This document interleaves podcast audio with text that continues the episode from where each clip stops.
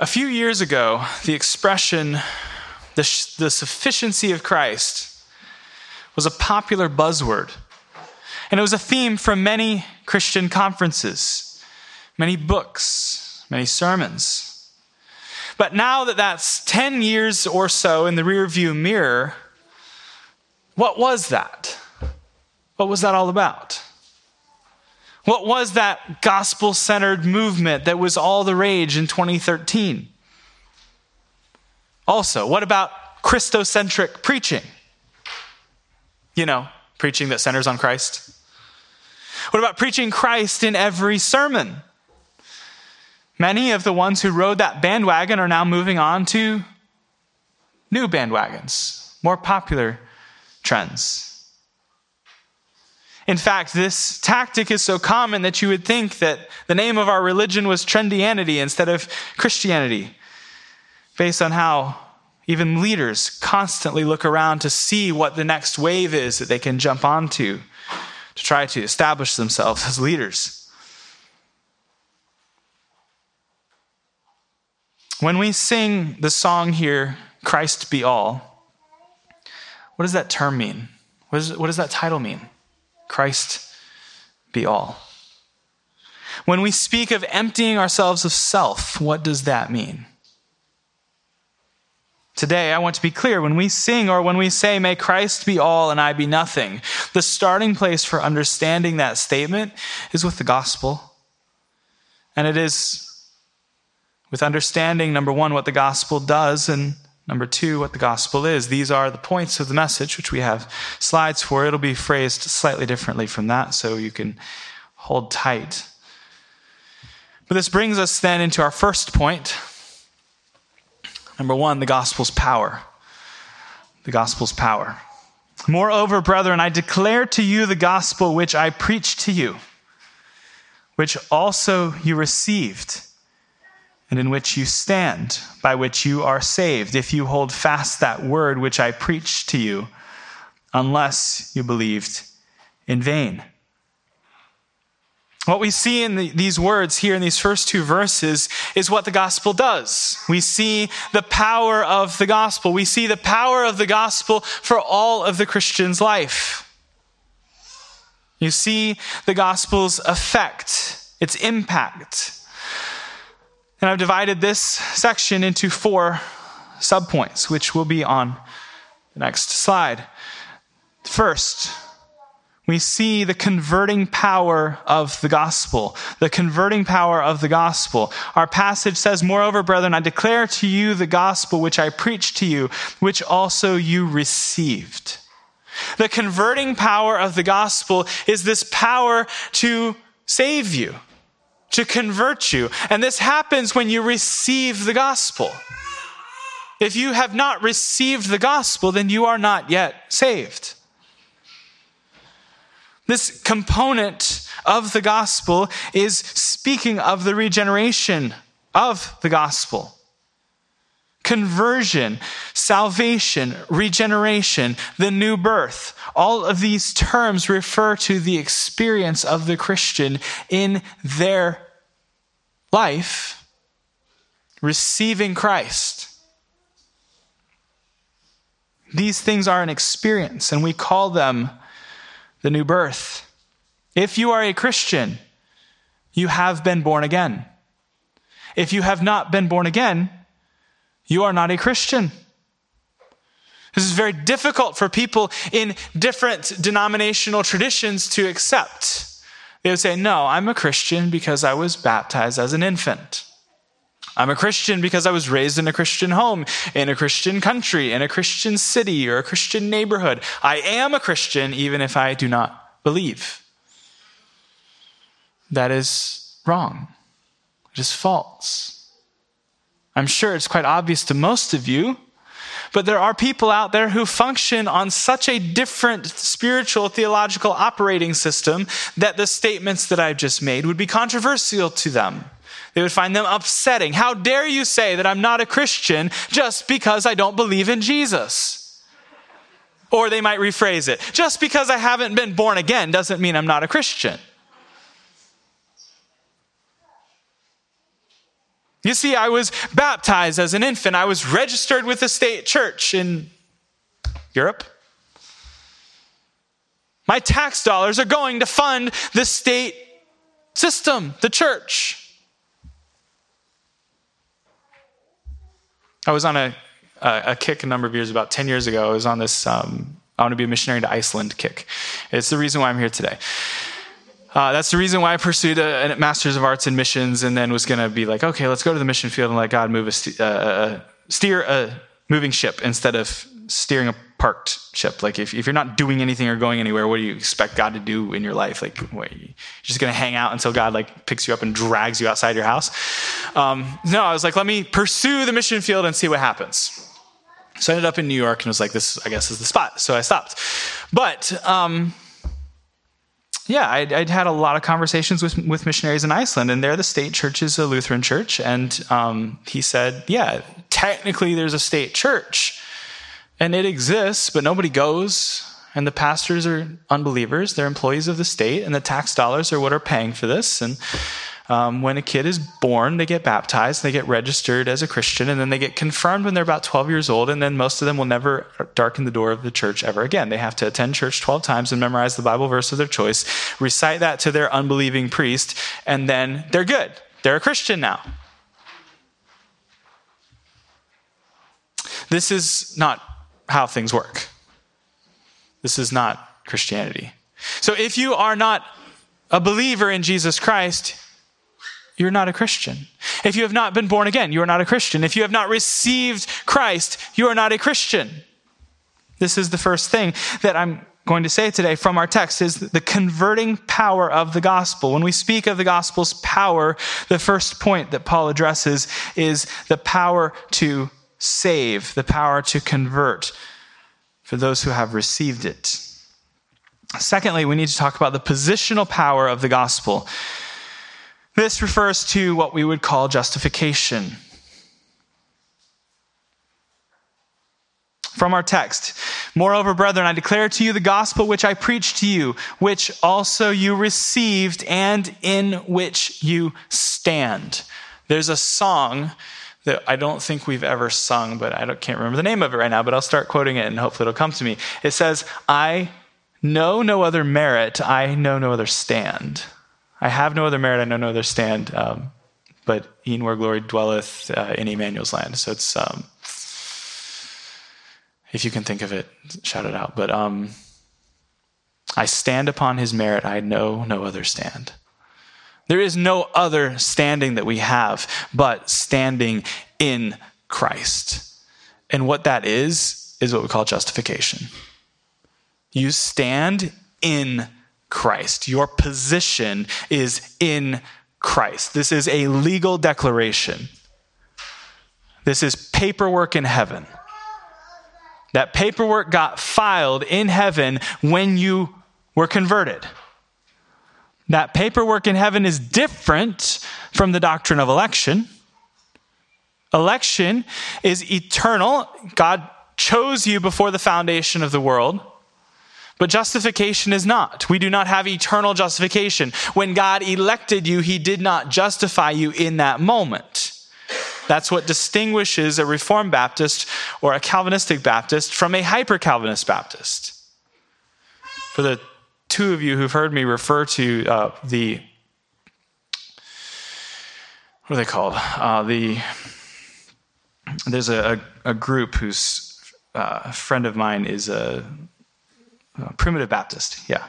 The primitive Baptists are technically, traditionally hyper Calvinists, And what makes them hyper Calvinists is that they believe in eternal justification. Not only did God elect you and choose you in eternity past, but he justified you in eternity past. And the consequence of that is these people don't believe you need to evangelize because the people who are justified are justified. The saved are saved and they're just out there, and we don't really need to inconvenience ourselves by going to find them. Why? Well, it's kind of awkward. Have you ever tried sharing the gospel with somebody who's not a Christian? They would rather not hear about it. So we don't need to do that. The result is these churches, these primitive Baptist churches, which would be like 90 plus percent on the same page as us, there's just a few of these things here and there, such as no musical instruments, they only use the King James, and they don't believe in evangelism because they believe in eternal justification. But besides that, they're very lovely people who are Reformed Baptist. I'm telling you today that justification is not this eternal thing that happened uh, in eternity past. No, it happens at your conversion. That's when you are counted righteous in Christ. And yes, it continues e- eternally into the future, but it doesn't go in the opposite direction. You must be born again. You must believe on the Lord Jesus Christ. And when you believe on the Lord Jesus Christ, you shall be saved. And when you are saved, you are justified. And to be justified means to be legally counted righteous in Christ. And now in Christ, you have a new standing. And that new standing is your position the record transfer that has taken place in heaven, and that is that the guilty verdict has been removed from your account. All of your sins have been taken away, and placed onto your account instead is all of the righteousness of Jesus Christ. That has been given to you, and that happens in the doctrine of justification. That is um, best friends or cousins or siblings to the doctrine of union with Christ. When you are united with Christ, that is what happens at salvation. That is what happens in justification. That means you have a new identity. You are in Christ. You have a new position. You have a new standing. This doctrine, justification, is not an experience. You will not feel different the moment before you are justified to the moment after you are justified. There's no, typically, there's no tears associated with justification. When someone gets saved and they're like, oh, how do you feel? Well, you might feel different, but the doctrine of justification is not a feeling, it's a fact, it's a record. Justification is not an experience, it is a position, it is a legal declaration. Feelings come, as Luther said in his song, feelings come and feelings go. Feelings are deceiving. My warrant is the Word of God. None else is worth believing. You might not feel saved on any given day. You might not feel like God is near you. You might not feel the closeness or the warmth or the smile of the presence of God upon you. But if you are believing in Jesus, you have been justified. And that's not going to come and go. So, in those moments, you look by faith to Jesus as your substitute, as the Savior of sinners, and you tell your feelings that right now you don't really matter so much. What matters is that Jesus Christ, the righteous, is seated at the right hand of the Father, making intercession for me. And so, as Martyn Lloyd-Jones says, you, your problem is you're doing too much listening to yourself and not enough speaking to yourself. So you need to preach to your heart and teach your heart and instruct your emotions and instruct your heart in light of the truth of the gospel that you are believing. Number three, let's consider the sanctifying power of the gospel. Our text says, Moreover, brethren, I declare to you the gospel which I preached to you, which also you received and in which you stand. Verse 2 By which you are saved. I'm reading from the New King James, but I know that many of you are reading from the ESV, and the ESV says, by which you are being saved. There is this continuous, ongoing sense of salvation, which is pointed to here in our text today. Hopefully, you are aware that there are different um, tenses or senses of the time frame of salvation, and that there is the work of God in the past, the work of God in the present, the work of God in the future regarding our salvation. So when he chose us in time uh, before the foundation of the world, that is when he began, began this process. But then he saves us in a moment of time, and then he continuously, continually saves us in this ongoing sanctification. This is where, like, if you ever get uh, like an interlinear um, Greek New Testament that has the English and the Greek side by side and might have the, the verb tenses, and you're like, oh, it says you are being saved. What does that mean? Well, that's referring to the ongoing salvation, the work that God has begun at a point in time and is going to continue, Philippians 1 6 says. He will complete this work in you, his salvation of you. This is the sanctifying power of the gospel. The gospel is the thing by which you are being saved. Sanctification is an ongoing progression in the Christian life. When a person is saved, when a person is born again, when a person receives the Holy Spirit in the life of God and the soul of man, when this happens to them, this begins the new life. And that new life will never end. You will never perish. That's why we call it eternal life. That new life that has begun, that sanctification, is an ongoing thing. There will be many ups and downs. There will be times that are so good you will feel as though you will never sin again. And then 30 minutes later, you will do something that you thought you would never do only 30 minutes before. And then you will be back in the depths of despair, and then you will continue this up and down journey. This is what happens. This is the nature of the Christian life. But the overall trajectory of this Christian life is that of growing, it is toward Christ. It is increasingly bearing the fruit of the Holy Spirit that is produced by the Holy Spirit because He's the one sanctifying you. So, sanctification is an ongoing progression in the Christian life where the Holy Spirit takes the Word of God to make the children of God like the Son of God for the glory of God. For some reason, I know the reason, but for some reason, this is controversial. The idea that God is the one who sanctifies us. Not only does the scriptures explicitly teach this, which it does, read Galatians 3 1 through 5. Uh, read Philippians, where it says He has given you not only to um, to will, but to do His good pleasure. That, that even our, our desires to follow Him are given to us by God. Um, our text today, for, or our passage, 1 Corinthians 15 10 says, But by the grace of God I am what I am. His grace toward me was not in vain. I labored more abundantly than them all, yet not I, but the grace of God which was with me. So when you are desiring to follow Christ, when you are seeking Him, when you are reading the Word, when you are meditating on Scripture, when you are worshiping with the body of Christ, and you're growing in your faith, that growth that's happening in you is actually the work of God. You think it's you, it's not you. It's God doing that in you.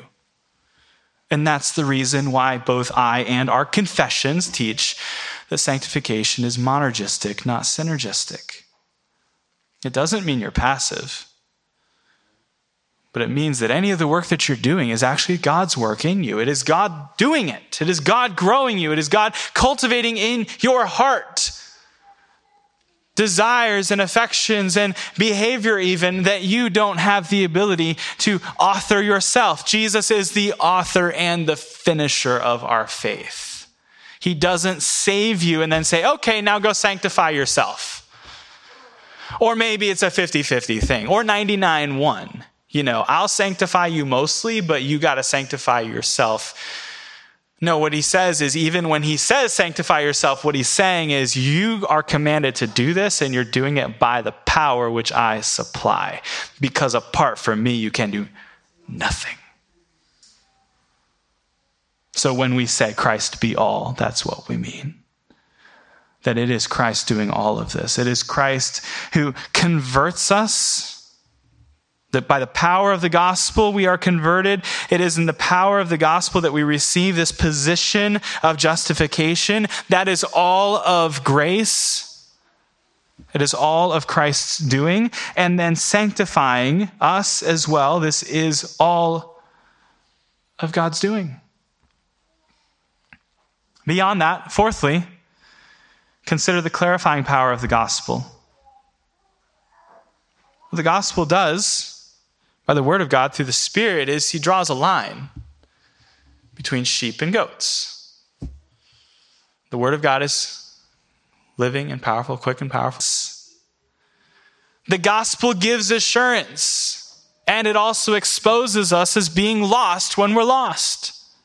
The gospel clarifies. Well, how does that work? Well, we'll get into that in the second half of the message, but the sneak preview of that is that the gospel and a clarity on the gospel exposes our motives and shows what our faith is in. And if our faith is not in Christ but in something else, then we're not saved.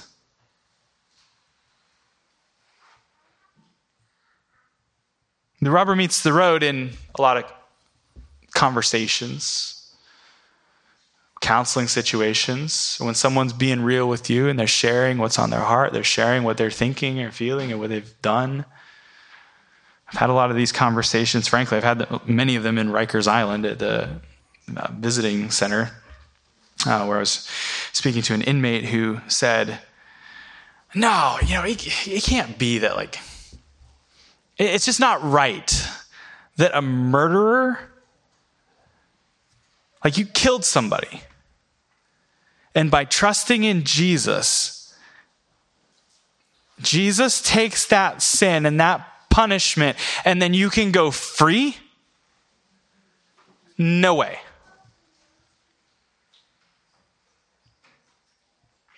See, that's the clarifying power of the gospel, because the gospel says, yeah, actually, that is the way this works.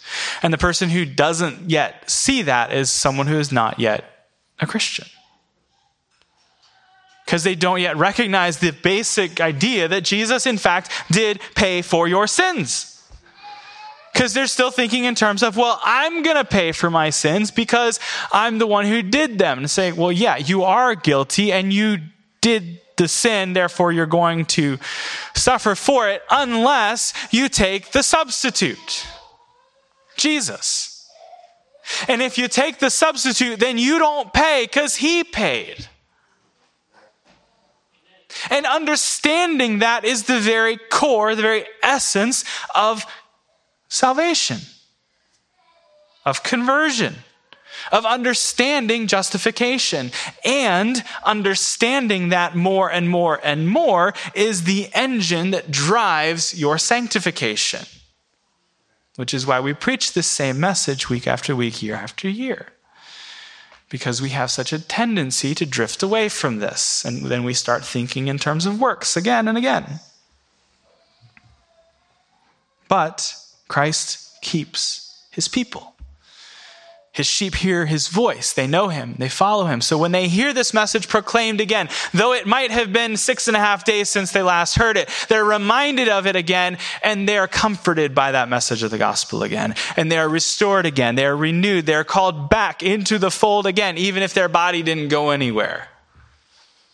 It's just in their heart that began to wander, began to think in terms of works, in their own doing. So there is a clarifying power in the gospel. It provides both assurance for those who are saved and clarification for those who are lost. This is point number one. Point number two, the gospel's definition. Let's read verses three and four. What actually is the gospel? He has not yet defined it, he has just told us what it does. We look in verse three and four, we'll see the definition of the gospel.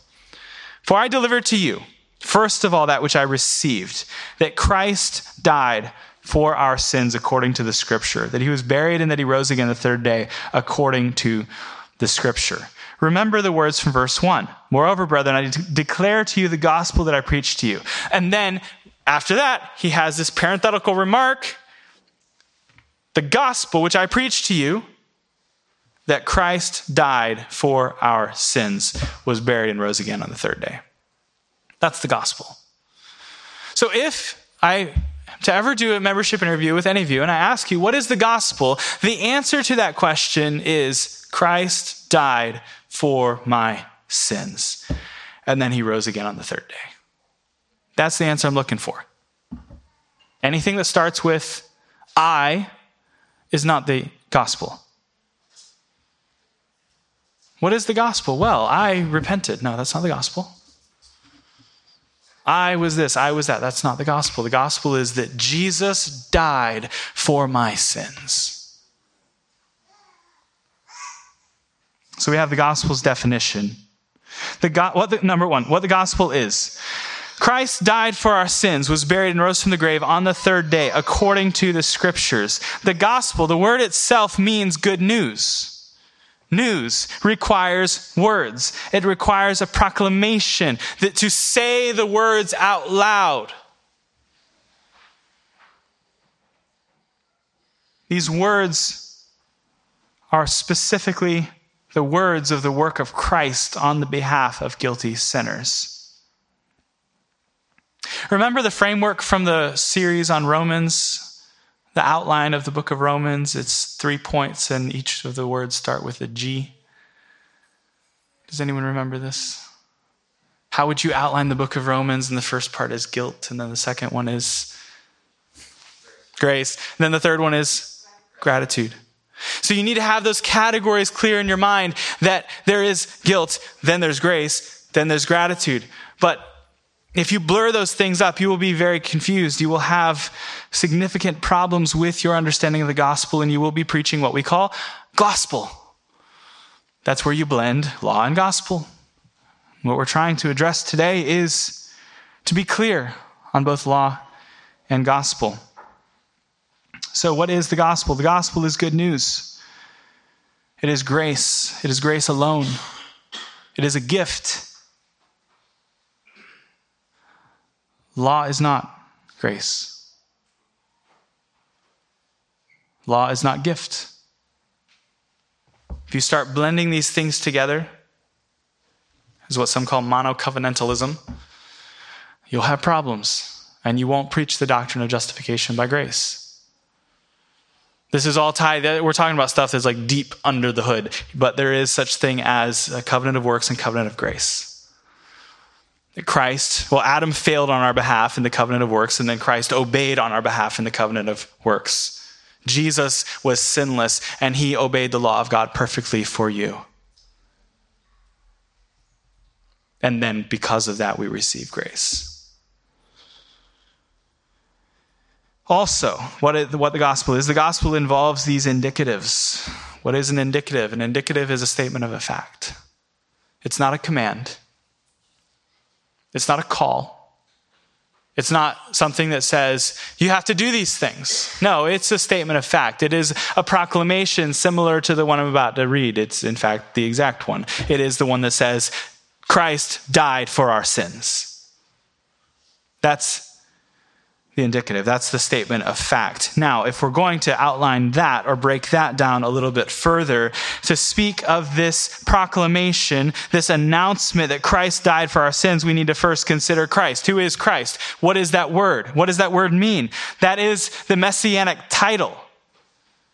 The title of Jesus the Messiah. That's what the word Christ means. It means the Messiah. It means the anointed one. The term Christ is the sum of all of his description the Lord Jesus Christ. Jesus, the eternal God, the Holy One of Israel, the omniscient, all knowing, all powerful, omnipotent, sovereign, and all present God, this one, yet in his incarnation, took on flesh, adding humanity to his deity. In his incarnation, he was made low. In his humanity, he was made humble and lowly. He was born in a stable to a virgin in the outskirts of Jerusalem in a town we call Bethlehem. His humanity was true humanity. He was of the same flesh as ours, yet without sin. He possessed the same human weaknesses that we have, such as experiencing physical hunger or exhaustion. He was subject to the effects of temperature. When the sun was shining, drops of sweat were appearing on his brow. When it rained, he got wet. When it snowed, he got cold. When it was hot, he got thirsty. He experienced the full range of human emotions and development and even temptation. He was tempted just like we are, yet without sin. This combination of his deity and his humanity, not a combination, I'm sorry, that was a heretical expression. These are not combined, but the joining together of these They're not blurred together, but they're brought together. That Jesus is the God man. This is what we speak of when we say Christ. Christ, point one. Number two, died. Jesus died. He really died. There are religions that teach that Jesus didn't die. The most prominent being Islam. They say Jesus didn't actually die. There's someone else who kind of took his place and then died. No, he actually died. Within or under the um, broader umbrella of Christianity, there are theological liberals who believe that Jesus uh, did not die on the cross. He merely, they call it the swoon theory. He fainted. He passed out. He had a really bad day. They thought he was dead, and then they buried him. But then he's there in the cool cave and he kind of resuscitates. He's like coming back. Because we know resurrection is impossible. So this is what happened. He just passed out. But then he recovered. And then this man who was tortured and executed and crucified by the most professional executors in the world at the time they got it wrong. They mistakenly thought that he died, even though they stabbed his side and blood and water flowed out, which indicated that he was dead. That none of that meant he was actually dead. He was actually just passing out. And then they bury him, they embalm him, then they bury him in the tomb. Then he comes to, and then this man who just went through this most horrific of all experiences, including having much of the skin of his body peeled off by a, a whip, that man in a pitch black cave manages to find the door, a giant stone that weighs a couple thousand pounds, and then he is able to feel his way to that stone and then roll it out of the way. Meanwhile, it's guarded by, I don't remember how many, a couple dozen, 40, I don't know, a whole bunch of Roman soldiers. And he, this one who nearly died but just swooned, who was able to resuscitate himself and then push the stone out of the way, is then able to escape through a crowd of the finest soldiers in the world. That's what you have to believe if you believe in the swoon theory. I prefer to believe in the resurrection. Jesus died. Like dead, dead. Jesus truly died. Isaiah 53 speaks of this. It says, He was despised and rejected by men, a man of sorrows and acquainted with grief. And we hid, as it were, our faces from him. He was despised and we did not esteem him. Surely he has borne our griefs and carried our sorrows, yet we esteemed him stricken, smitten by God, and afflicted. He was wounded for our transgressions. He was bruised for our iniquities. The chastisement of our peace was upon him, and by his stripes we are healed all we, like sheep, have gone astray. We have turned everyone to his own way. And the Lord has laid on him the iniquity of us all. He was oppressed and he was afflicted, yet he opened not his mouth. He was led as a lamb to the slaughter, and as a sheep before its shears is silent, so he opened not his mouth. He was taken from prison and from judgment.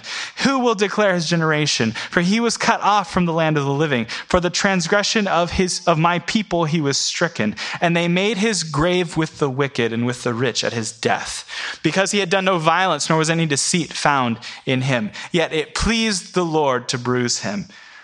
He has put him to grief. When you make his soul an offering for sin, he shall see his seed, he shall prolong his days, and the pleasure of the Lord shall prosper in his hand. He shall see the labor, the travail of his soul, and be satisfied. By his knowledge, my righteous servant shall justify many, for he shall bear their iniquities. Therefore, I will divide him a portion with the great, and he shall divide the spoil with the strong, because he poured out his soul unto death. And he was numbered with the transgressors. He bore the sin of many and made intercession for the transgressors. This brings us into our sub sub point number three, which is after Christ, after died. Number three is for. He died for. F O R, for. This word is one of the most important, one of the smallest, vitally important words in the Bible. In this word for, we have the idea of substitution. He died for us. The substitutionary nature of his death is encompassed in this word for. This like his death, is also controversial if you happen to wander into the wrong type of church. And by when I when I say theologically liberal, I just mean the ones with the rainbow flags on the front. They're the majority of churches here in New York. If you wander into any one of those churches, you will find pastors who don't believe that Jesus actually rose from the dead or that he didn't actually die for our sins. Rather, they may teach something like uh, an example theory. He die for us. No, that's barbaric.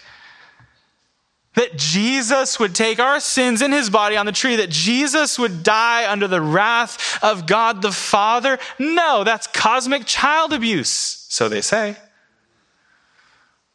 There's even a church in the East Village, Trinity Grace East Village. It's gone now, but they taught that that was cosmic child abuse as well. And there's a word for that. It's called theological liberalism guy named Schleiermacher popularized that 100 years ago. So, what do you have instead of substitution? You have example. Well, what is example? Well, example is moralism. Instead of preaching a bloody cross with a substitutionary Savior who died for your guilt and your sins, instead of saving you in his death on the cross, what they have is Jesus teaches you through his suffering and his sacrifice how to be a good person. So come follow in the way of Jesus. Be good. Be nice.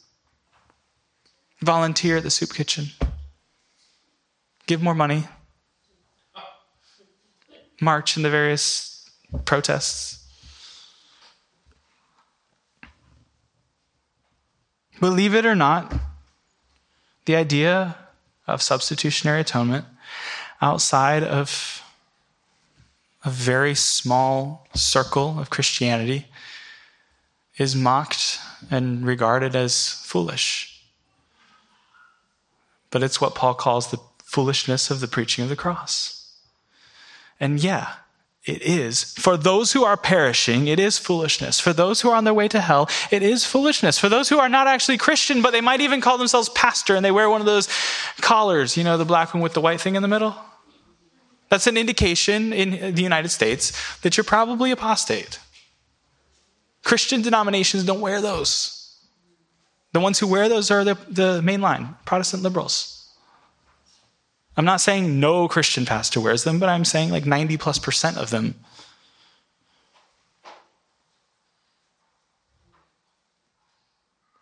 When Jesus died for us, this is the substitutionary nature of his, of his death. When a debt is owed, someone must pay.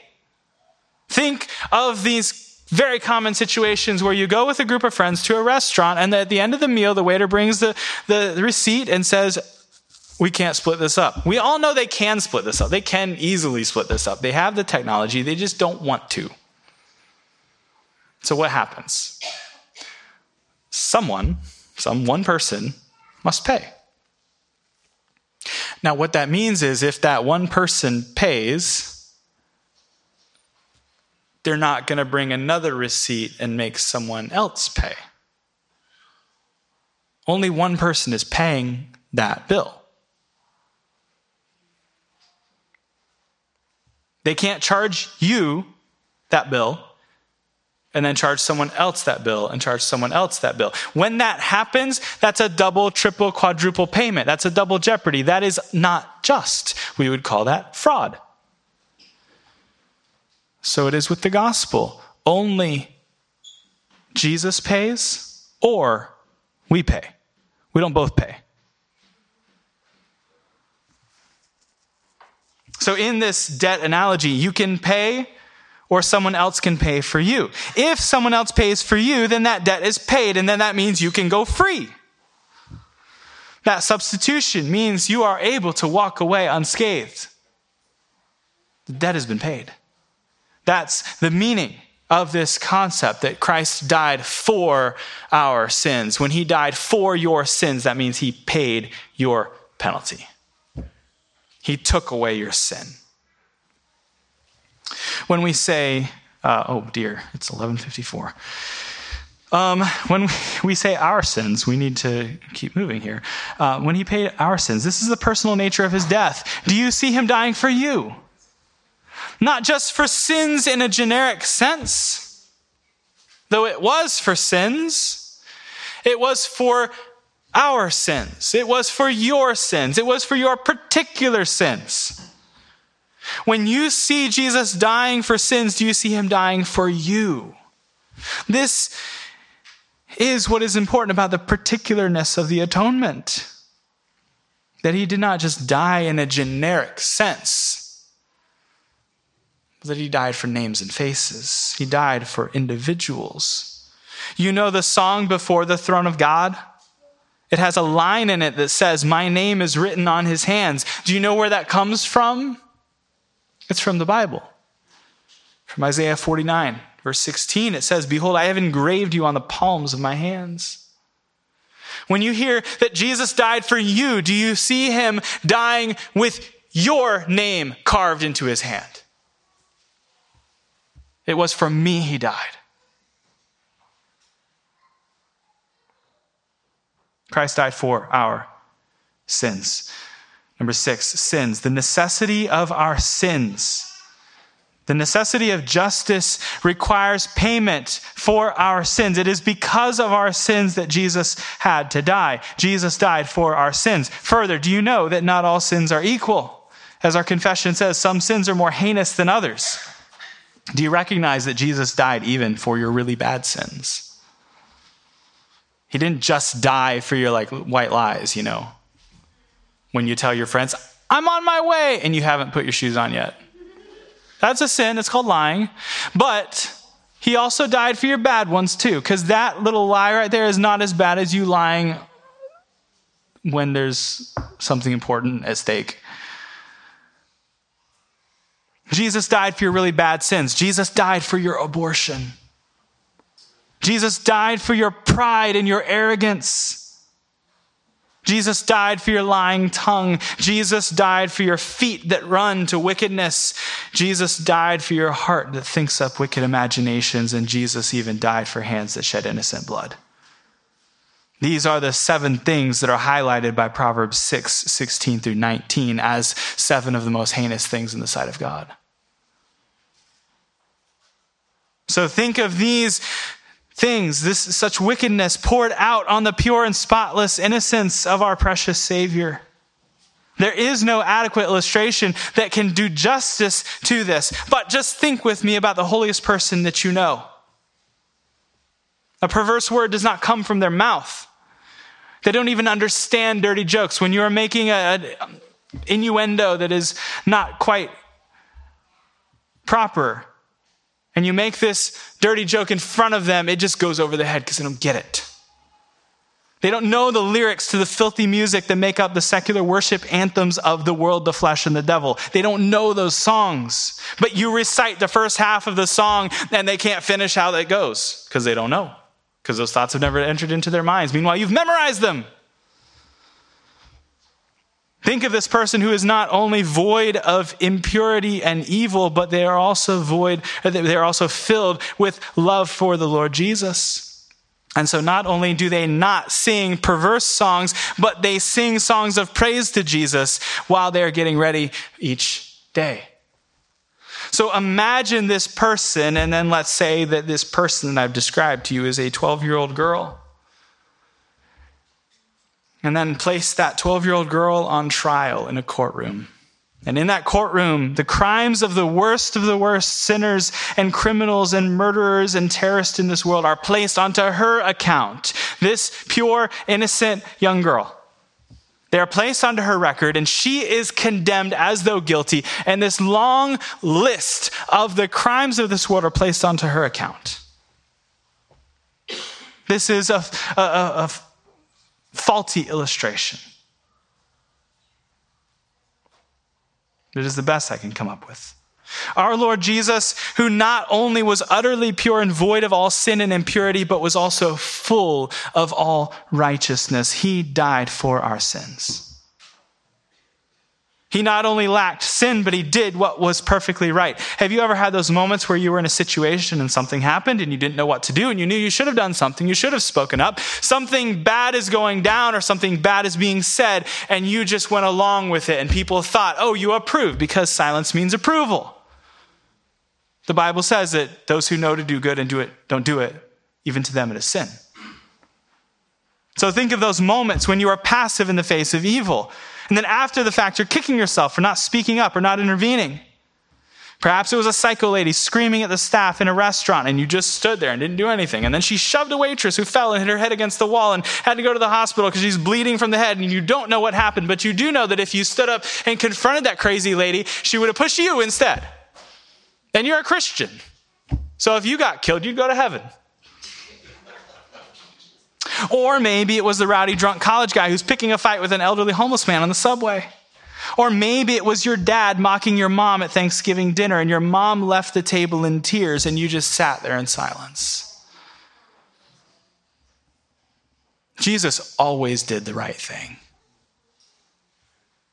He always perfectly judged those situations. In any of these situations where you were frozen for the moment, you didn't speak up, you didn't stand up for the weak or defenseless, you watched as the innocent suffered without anyone to defend them. Our Lord Jesus not only was pure and without sin, but he was full of all righteousness. And he's the one who died for our sins. He always did what was right. He spoke with perfect wisdom. He intervened when the hypocritical Pharisees, oh no, something just happened in my notes he intervened when the hypocritical Pharisees descended upon the adulterous woman, yet without excusing her, he silenced them. Jesus always did what was right. He wasn't frozen in fear or paralyzed with hesitation about overreacting. No, he was full of all righteousness. He was full of perfection. And this is the one on whom our sins were placed. So when we're speaking about point two, what the gospel is, we now need to speak about what the gospel is not. Hopefully, we will land this plane someday. Only four more pages of notes. We are halfway through. What is the gospel not? This question is of utmost importance as both, both in the church today and the church historically, there has been a tremendous amount of confusion about something as basic as the definition of the gospel and its distinction from the law. The other day, Darlene asked me, who gets this law gospel distinction right? Are there other people that you would recommend? And my immediate response was Martin Luther. Why am I going back 500 years? Well, it is difficult to think of many who really keep their categories clear. I, when I said Martin Luther, I instantly also thought of a second person who does really good with that, but I didn't say it for a complicated reason. That second figure is Charles Spurgeon. Spurgeon does great with the law gospel distinction. If you listen to his preaching, this is the greatest preaching of Christ you will probably ever hear. But there is a glaring problem with Charles Spurgeon, and that is that he has a very high estimation of Richard Baxter. What's wrong with Richard Baxter, you asked? Well, Richard Baxter was a Protestant Catholic. And when I say Catholic, I mean like the dude did not believe in justification by faith. Yet he is widely regarded in the Reformed circles as, because he wrote a book called The Reformed Pastor, but it's not about Reformed theology in the slightest. He didn't believe in justification by faith. He believed in the Catholic view of salvation. And for whatever reason, Spurgeon has this very high estimation of Richard Baxter. Richard Baxter was a neonomian. That means new law. And he had what effectively amounted to a Roman Catholic view of justification. In other words, you have to behave in order to get to heaven, which was the driving force for Baxter's very famous pastoral care, which was this practice of constantly checking up on people to make sure they hadn't lost their salvation yet, and to continuously check up on them to make sure they maintained it. So, how does Spurgeon preach the law and the gospel so well, yet he has a very positive view of Richard Baxter? How does that work? Now, if what I've just described to you is surprising to you, I'm going to insult you right now. You must be new here. If it's surprising to you that a good, godly man who gets a lot of things right, maybe even most everything he gets right, but yet he has this area that he, he like permits something that we just baffles your mind, that's not a new problem.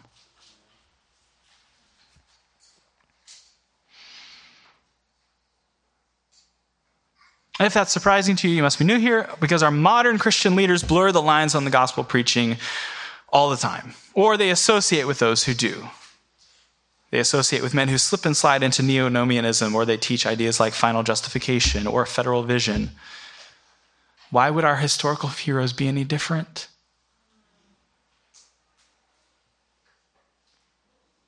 What am I talking about? Well, let's put the rubber on the road here. I'm talking about men like John Piper and Doug Wilson. They both teach uh, final justification and federal vision, which are denials of sola fide. But yet, in our circle, people are like, oh, hey, this guy's great. Come speak at my conference. These, these problems are pervasive, they're everywhere. We don't have theological and doctrinal purity. The men who I can think of who get the law gospel distinction and keep it clear could probably be counted on one hand with fingers to spare. There is no line between those who get this and those who don't get this in our circles. Generally speaking, these types of men who get it and those who don't get it speak at the same conferences. They're side by side on the same platforms. These are the Marrow men versus the Neonomians. It's a historical controversy called the Marrow controversy, which we're already after 12 right now, so I can't tell you about that. But if you listen to all the content on our church YouTube account, you'll find it in there in many places. But I will make an effort to gather a list of such Marrow men in the days ahead. These are men who preach the law and the gospel, and they keep their categories clear.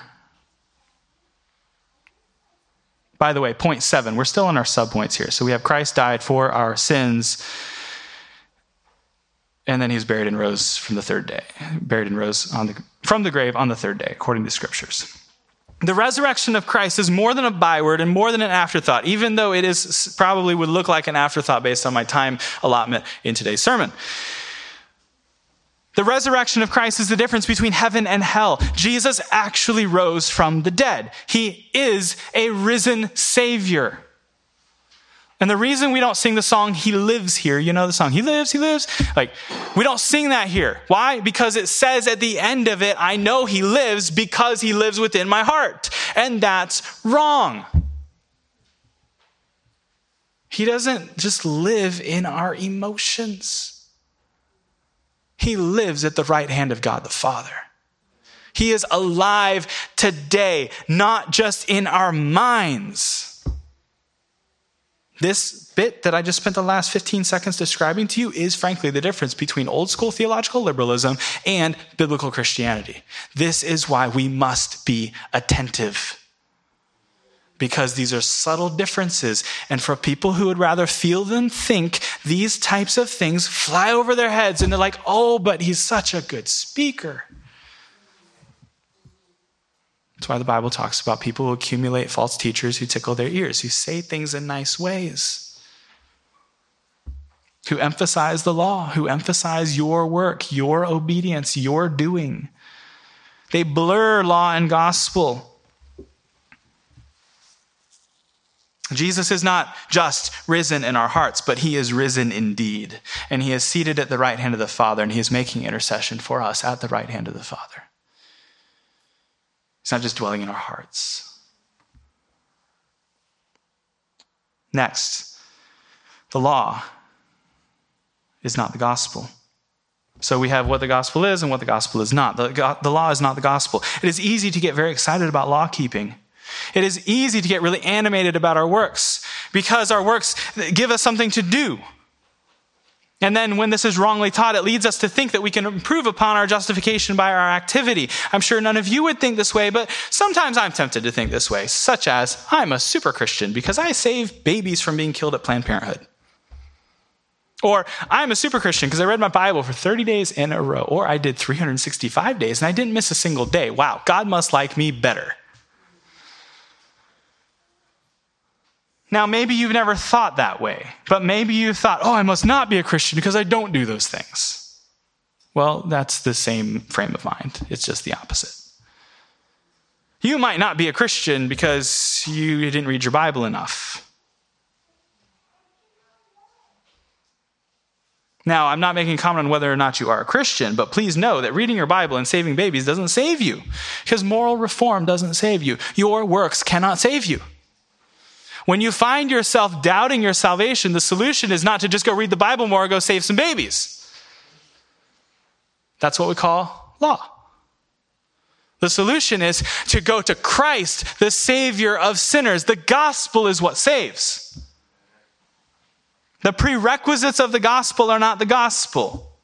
The doctrine of God, the holiness of God, that's not the gospel. The doctrine of creation, that's not the gospel. There's so many prerequisites of the gospel, things that you kind of need to understand in order for the gospel to really make sense. That's not the gospel.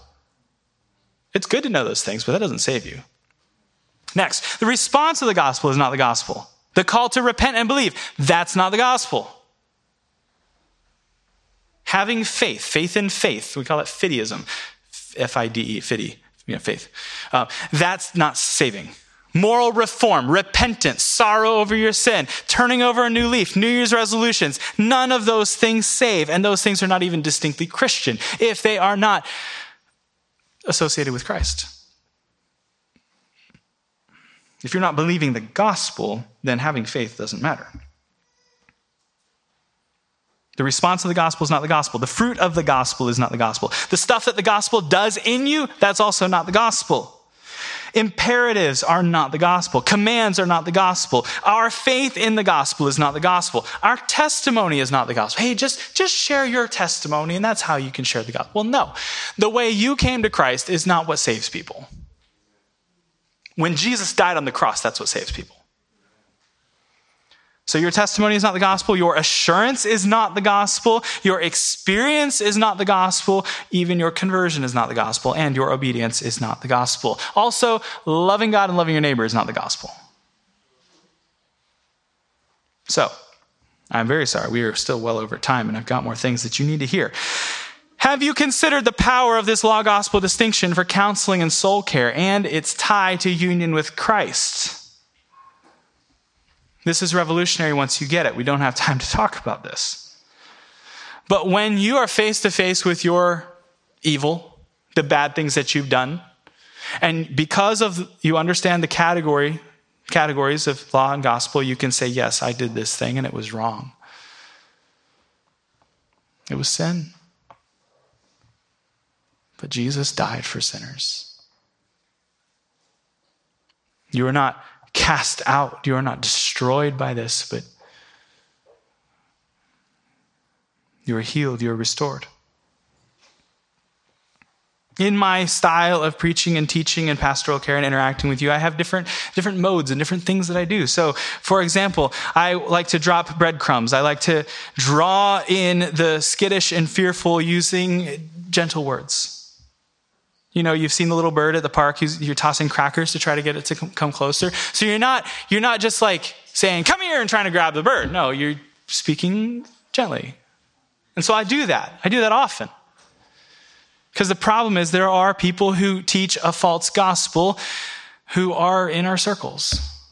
And if I just straight up made a list and posted it on the website or the app and said, hey, these are all the people who do this wrong, you would be very offended and probably not come back. So instead, we teach positively. We demonstrate because sometimes the relatives of these people even attend our church. You don't want to say, hey, bro, your uncle or your grandfather whoever is a heretic. No, instead, we just gently demonstrate the truth of the gospel and the active obedience of Christ in the place of sinful people so that now there's nothing that you need to pay because Jesus paid it all. You are not saved by your faithfulness, you're saved by the faithfulness of Christ. So that's the breadcrumb approach. Then we try to gently persuade. We try to draw in the wounded, to speak tenderly to those who have been wrongly treated. And then last, we try to loudly proclaim to summon the deaf because some people are very hard of hearing. Or completely deaf. Or maybe they have really thick heads and it takes a lot of repetition in a very loud way to get stuff through their heads. So we try to do all of these things. We try a variety of approaches, speaking directly through open statements of the truth. And then we try gentle words of suggestion, such as, I'd recommend this book instead of this book. Or I'd rather you not attend that conference. That's just a really nice way of saying, don't do that. But I'm not your parent and I can't control you. The model for this, the biblical grounds for this is 1 Thessalonians 5:14.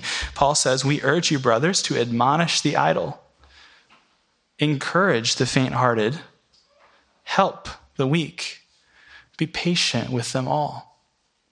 So, if you want to reread that later, what you'll find is that there's a different approach taken to dealing with different types of people.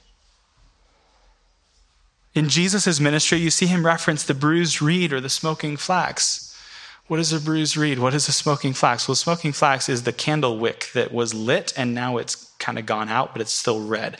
And if you take care of that and you gently, cautiously, carefully tend to that smoking flax, you can flame that back up again and get the fire burning again. And that's the way the Lord treats us in our weakness. The bruised reed, think of the, I don't know if you can see them on the rivers here, but there are these um, plants that are growing along the edges of these reeds that are growing in the edges of the rivers. And a bruised reed is one that is kind of snapped, it's broken, but it's still attached. So the way the Lord cares for us is gently, as with a bruised reed. It, it, it's, it's snapped and it's broken. It's not in good shape. It's probably not, it might, it might not make it, but we're going to be careful with this. And He speaks tenderly to us. So perhaps you're doubting and fearful. Do you see the all sufficiency of Jesus as the perfect Savior for sinners? Do you see Jesus' ability by his death to make full satisfaction for your sins? Do you recognize the reality of his resurrection? Have you heard these words as speaking to you, which say, Come to me, all who are weary and heavy laden, and I will give you rest for your souls? Perhaps you're not just doubting or fearful, perhaps you have wandered into the path of sin. Do you see that sin which you are actively committing as sin for which Christ died? Do you see Christ made sin for you? Do you see Christ's willingness to take your sins, your wickedness, your perversion, and to cast your sins on himself, to die for them, to place your sins in the deepest part of the sea, to separate you from your sin as far as the east is from the west? Do you see that the sins you cannot forget, he will not bring to remembrance? Do you believe that Jesus really, truly paid it all? Perhaps you've begun to think about the last day, the day when you will face that last enemy of death, and you're preparing for Judgment Day, and you want to make sure that you'll be all right. Well, I'm not going to quote the entirety of this song. I'll just quote verse 2. It says, Bold shall I stand in thy great day. For who aught to my charge shall lay? Fully absolved through these I am, from fear, from sin and fear and guilt and shame. Lord, I believe thy precious blood, which at the mercy seat of God forever doth for sinners plead, for me, and for my soul, was shed. Jesus, be endless praise to thee, whose boundless mercy hath for me, for me a full atonement made, an everlasting ransom paid. When from the dust of death I rise to claim my mansion in the skies, e'en then this shall be all my plea Jesus hath lived, hath died for me. Oh, let the dead now hear thy voice. Now bid thy ransom ones rejoice. Their beauty, this, their glorious dress, Jesus, thy blood and righteousness. Let's pray. Oh, Father, I pray that you would help us to recognize the sufficiency of Christ. That this is not a theological fad. It is not a trend to hop onto. That Christ is, in fact, all. He is all of our hope and all of our plea, and He is the Savior of sinners, both at the beginning of their life, clean to the end. He is all of our access to you and that our works contribute nothing to our salvation except the sin which made it necessary. Lord, I pray that you would help us to turn away from things which are false, from ideas which would lead us astray, for teachings which would cause us to get stuck in despair, but that we would see the greatness and glory of Jesus Christ. I pray these things in his name now. Amen.